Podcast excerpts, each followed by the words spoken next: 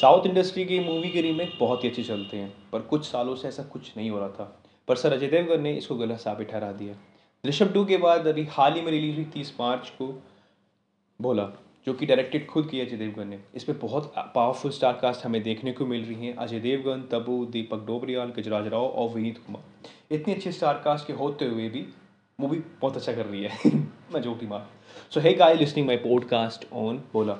As a person as a personal view दूँ तो हाँ जिस तरह से मैंने पिछली मूवी इनकी देखी, जिस तरह से भोला का अडेप्ट भोले को अडेप्ट किया गया है कैथी से तो बहुत कुछ सिमिलैरिटी लग रही है। वही डे एंड नाइट का शूट बहुत अच्छा लगा मेरे को। बिल्कुल कॉपी किया है। मतलब बिल्कुल सिमिलैरिटी रखी है, क्योंकि हर, क्योंकि ऑडियंस को पता है, क्योंकि ऑडियंस बहुत ज़्यादा अब एक्टिव हो चुकी है। वो अब इंडस्ट्री को इंडस्ट्री वाइज नहीं, वो स्टोरी वाइज मूवी को जज करती है। और जिस तरह से थी, वो भी अच्छा था।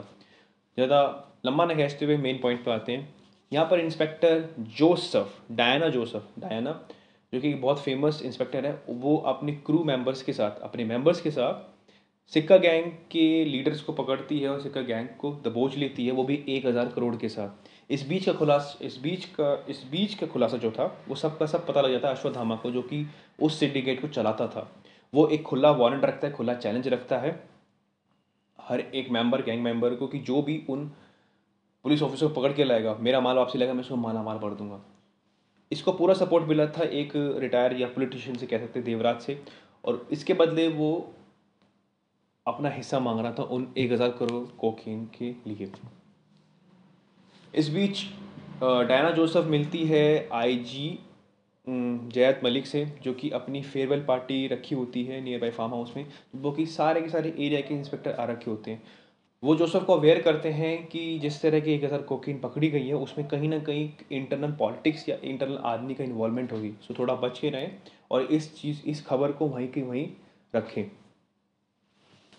कुछ समय बाद पता कुछ समय के अंदर अंदर सब इंस्पेक्टर बेहोश हो जाते हैं, क्योंकि उनकी दारू में किसी ने कुछ नशा वाली दवाई मिलाई होती है। जो सब अपना होश हवा खो बैठती है कि अब अब उन चीज़ों, अब सारी चीज़ें उसकी विपरीत हो रही होती थी, जब उसकी नज़र पड़ती है एक कैदी पे, जो कि एक पुलिस जीप के अंदर था, उसका नाम था बोला बोला अपनी ग्यारह साल की जेल काट के आ चुका था और वो अगले दिन अपनी बेटी से मिलने वाला था, जो कि ग्यारह साल की से नहीं मिला था, वो क्या अनाथ आश्रम में थी। उसने उसको देखा भी नहीं था। पर वो भोले कन्विंस कर लेती है, अगर उसकी वो बात मानेगा तो वो उसकी बेटी की हेल्प करेगी। जोसफ और भोला और एक उनका साइड किक जो कि था करची ये मिल के सबको ट्रक में लोड करते हैं। अब उन्हें नियरेस्ट हॉस्पिटल में छोड़ के आना है। इधर बीच अश्वत्थामा पुलिस स्टेशन पर अटैक करने की कोशिश करता है अपनी पूरी गैंग के साथ। और उसे जब ये पता लगता है कि उसमें उसका भाई भी है और उसकी कोकिन वहीं मिल सकती है तो वो पूरा ज़ोर लगाता है। पर अब क्या होगा अगर, क्या सच्ची में ये हो पाएगा कि भोला सभी पुलिस ऑफिसर को सही टाइम पे वहाँ छोड़ पाएगा हॉस्पिटल और अपनी बेटी से मिल पाएगा।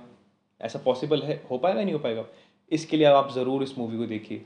मूवी अपने लिए अपने हिसाब से उन्होंने बहुत अच्छा काम किया। है मैं इसमें एक पॉइंट और जोड़ना चाहूँगा जो कि मेरे को वैलिड लगा। मतलब मेरे को अच्छा लगा सच्ची में।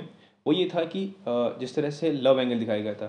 कैथी के कैथी के अंदर जिस तरह से एक्टिंग परफॉर्मेंस करी गई थी नानी मतलब कार्तिक जी ने तो उसमें लोकेश कनगराज ने जो स्टोरी बताई थी कैथी की तो वो पीछे के तौर पे नहीं दिखाई गई थी। मतलब पीछे उसकी लव एंगल नहीं दिखाया गया था, भोला में अच्छी तरह दिखाया गया। जहाँ पर भोला एक नोटोरियस उत्तर प्रदेश का बहुत फ़ेमस गैंगस्टर होता है, पर उसकी, पर वो जब एक लड़की, स्वरा की इज़्ज़त बचा लेता है तो स्वरा उसके प्यार में पड़ जाती है। स्वरा से वो वादा करता है कि वो आगे कोई भी गैंग वॉर में इन्वॉल्व नहीं होगा और सारे गैंगस्टर छोड़ देगा। पर नियति कुछ और मजदूर सॉरी नियति कुछ और मंजूर होता है, जहाँ पर एक चुमू बहुत फ़ेमस गैंगस्टर आता है और उन दोनों को जुदा कर देता है और स्वरा को मार देता है। इस बीच भोला को ये पता लगता है कि उसकी एक बेटी भी है, जो जो उसको आँखों देखने के लिए तरस रही है ग्यारह साल से। तो वो अपनी पूरी कोशिश करता है, अपने गुनाह कबूल करता है, अपने आप को अच्छा बनाता है और इस, उसको व्यवहार देखते हुए लोग मतलब पुलिस जेल उसको छोड़ने के रिहा करने के लिए मान जाती है। ये एक बहुत ही कनेक्शन वाला सीन लगा मेरे को अच्छा भी लगा। ये एक एडिशनल सीन था। मैं इसके बारे में डिफाइनली कहूँ तो हाँ मूवी का ये बहुत अच्छा रोमांटिक सीन भी कह सकते हैं। क्योंकि जो स्टोरी दिखाई गई है, वो एक एज अ सॉन्ग के बीच में दिखाई गई है। तो एज अ व्यूअर्स हम इन चीज़ों को देख सकते हैं। हमें, मैं एज अ व्यूअर मैं समझ पा रहा था इसको कि ये कहना क्या चाहती और मुझे लिटरली अच्छा लगा। सबसे बड़ा प्लस पॉइंट इस मूवी का यही है कि इसकी लेंथ मतलब मूवी लेंथ मूवी लाइन बिल्कुल एक्यूरेट है, जहाँ पर तीन सीन एक साथ चल रहे होते हैं स्टोरी के अंदर। जहाँ पर भोला उनको बचा भी होता है गैंग से लड़ रहा भी होता है। इधर अश्वत्थामा अटैक कर रहा था पुलिस स्टेशन में और पुलिस स्टेशन के अंदर का माहौल क्या था? वो भी, और पच्ची वाला सीन भी। सेकेंड पॉइंट यह है कि मूवी अपना मेन थीम नहीं भूलती है, जहाँ पर भोले पे कनेक्शन था। मूवी के कुछ चंद मिनटों के बाद भोले को इंट्रोड्यूस करा जाता है और उसका मेन जो मोटिव था अपनी बच्ची से मिलना, वो बिल्कुल भी नहीं छूटता। कुछ कुछ सीन इन्वॉल्वमेंट में जहाँ पर भोले को पता लगता है कि इसकी बच्ची का फ़ोटो कैसा था, वो एक सीन था जब वो कहता है कि इसमें मेरी बच्ची कौन सी है? पूरी की पूरी जब एक फ़ोटो एक फ़ोटो एल्बम आती है ग्रुप फ़ोटो उसमें पूछता है कि मेरी बच्ची इसमें से कौन सी वो बहुत ही इमोशन सीन था। यहाँ पर हमें दिखाया जा रहा है कि कितनी अच्छी क्रिएटिविटी थी मतलब सच्ची में। बहुत अच्छी लगी मेरे को।